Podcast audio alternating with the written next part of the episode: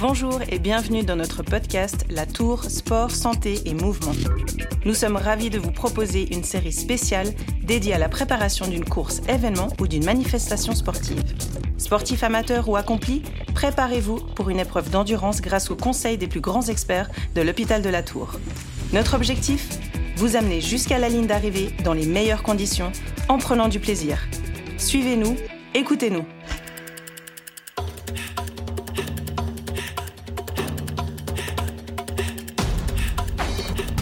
Suis Sarah Chiarello et aujourd'hui on se demande si le secret pour courir un marathon ne se cacherait pas dans la foulée, avec Guillaume Servant, physiothérapeute du sport à l'hôpital de la Tour. Guillaume Servant, en plus de suivre vos patients ici à la Tour, vous êtes aussi rattaché à l'équipe de France d'athlétisme dans la discipline du trail, donc la course en nature. Vous êtes en train de terminer un master de biomécanique à l'université de Valenciennes. Alors tout d'abord, la foulée, c'est quoi exactement?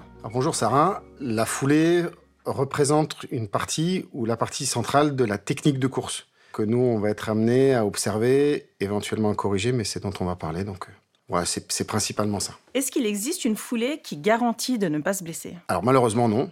En fait, le principe, c'est qu'on n'a pas de foulée universelle. La foulée universelle qui pourrait correspondre à tout le monde pour que personne ne se blesse en course à pied n'existe pas. Ce serait bien, mais c'est pas le cas. Donc l'objectif que nous on va avoir quand on prend les gens en charge, c'est pas de leur apprendre une foulée éventuellement euh, qui permettrait de pas se blesser, c'est de comprendre le contexte de leur blessure qui est rarement due à la foulée en elle-même. La foulée en fait est rarement la cause unique de la blessure.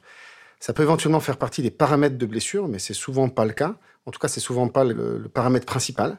Et donc, on va essayer de prendre en compte tout leur contexte de coureur, que ça soit leur entraînement, ce qu'on appelle nous la charge d'entraînement, la musculation, leur structure, est-ce qu'ils sont capables ou pas de subir la charge d'entraînement qui s'impose, et puis aussi la foulée, donc la technique de course qu'on va regarder pour voir s'il y a une cohérence entre ce qu'ils pratiquent comme course à pied, donc au niveau technique, et puis, euh, et puis leur entraînement et éventuellement leur blessure. Mais si la foulée ne garantit pas la sécurité, à quoi bon changer sa technique de course? En fait, le principe de ce qu'on appelle, nous, le get retraining, donc en termes anglo-saxons, c'est-à-dire la modification de la technique de course, elle n'est pas là pour que les gens se blessent pas. Elle est surtout là pour déplacer la charge qu'on impose à une structure. C'est-à-dire que si, par exemple, vous avez mal au genou et que vous courez avec une technique de course qui vous met beaucoup de contraintes dans le genou, c'est pas très cohérent. C'est-à-dire que continuer à courir avec cette technique alors que vous avez déjà mal au genou, ça va pas nous aider à vous soulager le genou. Donc l'idée, c'est on va faire les soins du genou, on va euh, modifier votre entraînement, c'est-à-dire la charge d'entraînement. Et puis quand on va s'intéresser à votre technique de course à pied, on va modifier votre technique de course à pied pour déplacer la charge sur d'autres structures que le genou, pour soulager la charge du genou. Par contre, si on la déplace, eh ben, on va surcharger d'autres structures. Donc ça aussi, c'est quelque chose qu'on prend en compte dans notre prise en charge. Dans le cas précis, où est-ce qu'on déplace la charge du coup? Alors par exemple, si vous avez donc dans cet exemple-là, vous avez mal au genou et donc euh, prenons un exemple, votre fréquence de course est relativement basse. Euh, je vous donne un chiffre qui parlera peut-être pas à tout le monde, mais vous êtes à 160 de fréquence, c'est-à-dire 160 pas par minute.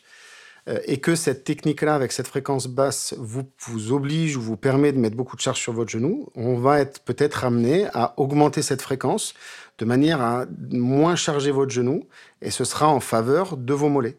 Et donc, on va charger un peu plus les mollets. Donc, la charge que vous ne mettrez pas dans vos genoux, elle sera mise dans vos mollets. Alors, ça nous oblige, nous, à anticiper un peu sur ce changement-là et donc à faire travailler vos mollets pour qu'ils soient eux-mêmes susceptibles de prendre cette nouvelle charge. En fait, on ne peut pas diminuer la charge globale de la course à pied. C'est pour ça qu'on précise bien les choses. On n'enlève pas de la charge, on déplace la charge sur d'autres structures qui sont plus à même chez vous de subir cette charge de la course à pied pour libérer ou en tout cas décharger une structure en souffrance. Ça nous permet de soigner cette structure. Et puis après, bien souvent, les gens retrouvent leur foulée euh, habituelle de quelques mois après, euh, parce qu'en en fait, on change pas forcément à long terme une foulée. Est-ce que ça veut dire qu'on doit conserver coûte que coûte cette nouvelle technique? Donc là, vous venez de dire justement, il y a un retour au naturel. Ça veut dire qu'on se prépare spécifiquement pour un événement sportif ou une course euh, d'endurance, à chaque fois différemment Non. En fait, soit on travaille sur la performance, et dans ces cas-là, on a un schéma de foulée que les entraîneurs connaissent très bien, maîtrisent très bien, et vont apprendre une technique de course à pied pour être performant. Ça, c'est l'entraînement athlétique. Nous, c'est pas ce qu'on fait ici, nous, en tant que physiothérapeute. Nous, ce qu'on fait, c'est qu'on prend en charge des gens blessés. On va modifier leur technique de course à court terme ou à moyen terme pour nous permettre de soigner une zone.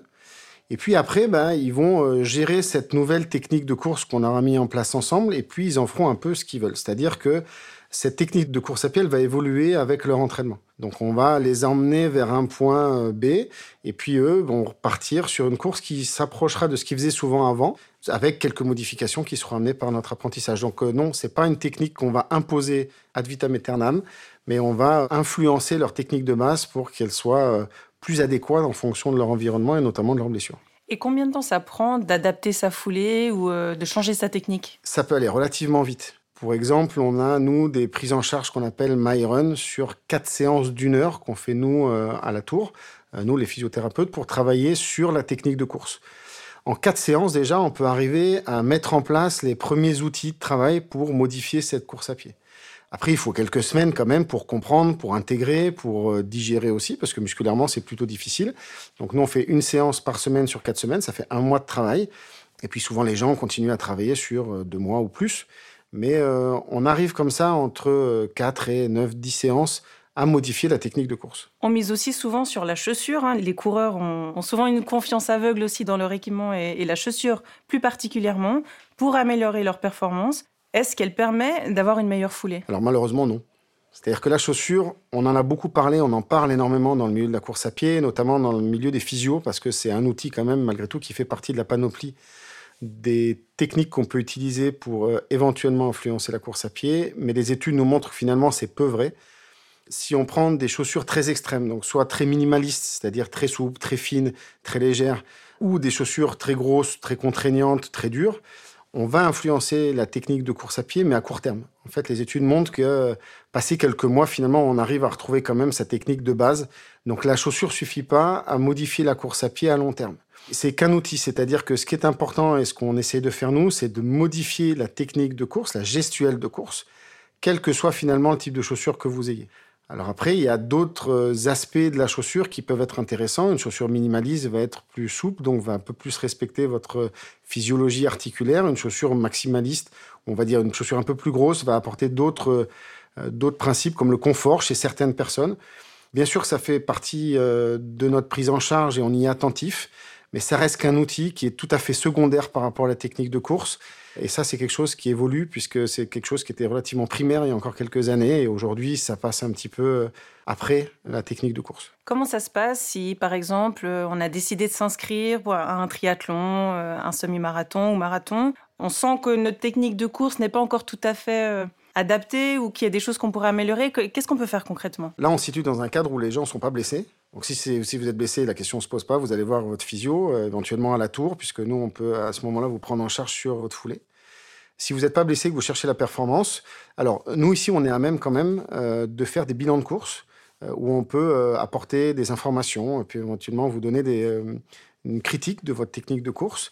Et puis après, il y a des coachs qui font ça très bien, des coachs d'athlètes notamment, et chez nous notamment, ils le font très bien avec des programmes qui existent à la tour où vous serez pris en charge par nos coachs sur le versant technique athlétique. Euh, voilà, c'est pas les seuls qui le font, il y en a d'autres qui le font. Euh, mais c'est vrai que ça, ça, ça, demande un peu plus de travail à long terme parce que c'est un vrai apprentissage d'une technique sportive, comme n'importe quel sport. Donc il faut aussi du temps un petit peu pour intégrer ces techniques-là et modifier, euh, modifier une technique en vue de la performance. Guillaume Servant, en résumé, que faut-il retenir sur la foulée lorsqu'on parle de course à pied ou d'épreuves d'endurance? Je pense que ce qu'il faut retenir sur la foulée, c'est qu'elle est d'abord rarement la cause de la blessure. C'est un paramètre qu'il faut prendre en compte, mais c'est rarement la cause. Donc il ne faut pas se dire toujours que c'est à cause d'une mauvaise foulée qu'on s'est blessé. C'est d'abord principalement à cause d'une mauvaise gestion de l'entraînement. La deuxième chose, c'est que quand on va voir un physio, il faut pas tout attendre de la gestion de la foulée. Et si on vient chez un physio en se disant, bah, il va me changer ma foulée comme ça, je me blesse plus ou je me, ou je, ça me permettre de guérir, c'est pas le cas non plus. C'est encore une fois qu'un seul paramètre. L'important, c'est aussi qu'on va gérer votre entraînement. En tout cas, on va gérer la charge liée à votre entraînement. La dernière chose, peut-être, c'est la chaussure. Parce que c'est une question qui revient beaucoup, beaucoup chez les patients qui viennent nous voir. La chaussure est peu importante, ça reste un outil. Donc quelqu'un qui sait bien courir parce qu'il a une bonne technique, une bonne structure, qu'il est assez costaud et que l'entraînement est bien géré, aura moins de chances de se blesser, quel que soit son type de chaussure. Guillaume Servant, merci beaucoup pour ces explications. Merci beaucoup.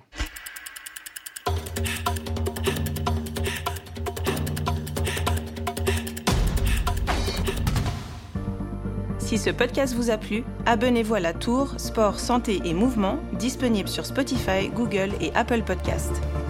Plus de conseils, n'hésitez pas à nous suivre sur les réseaux sociaux.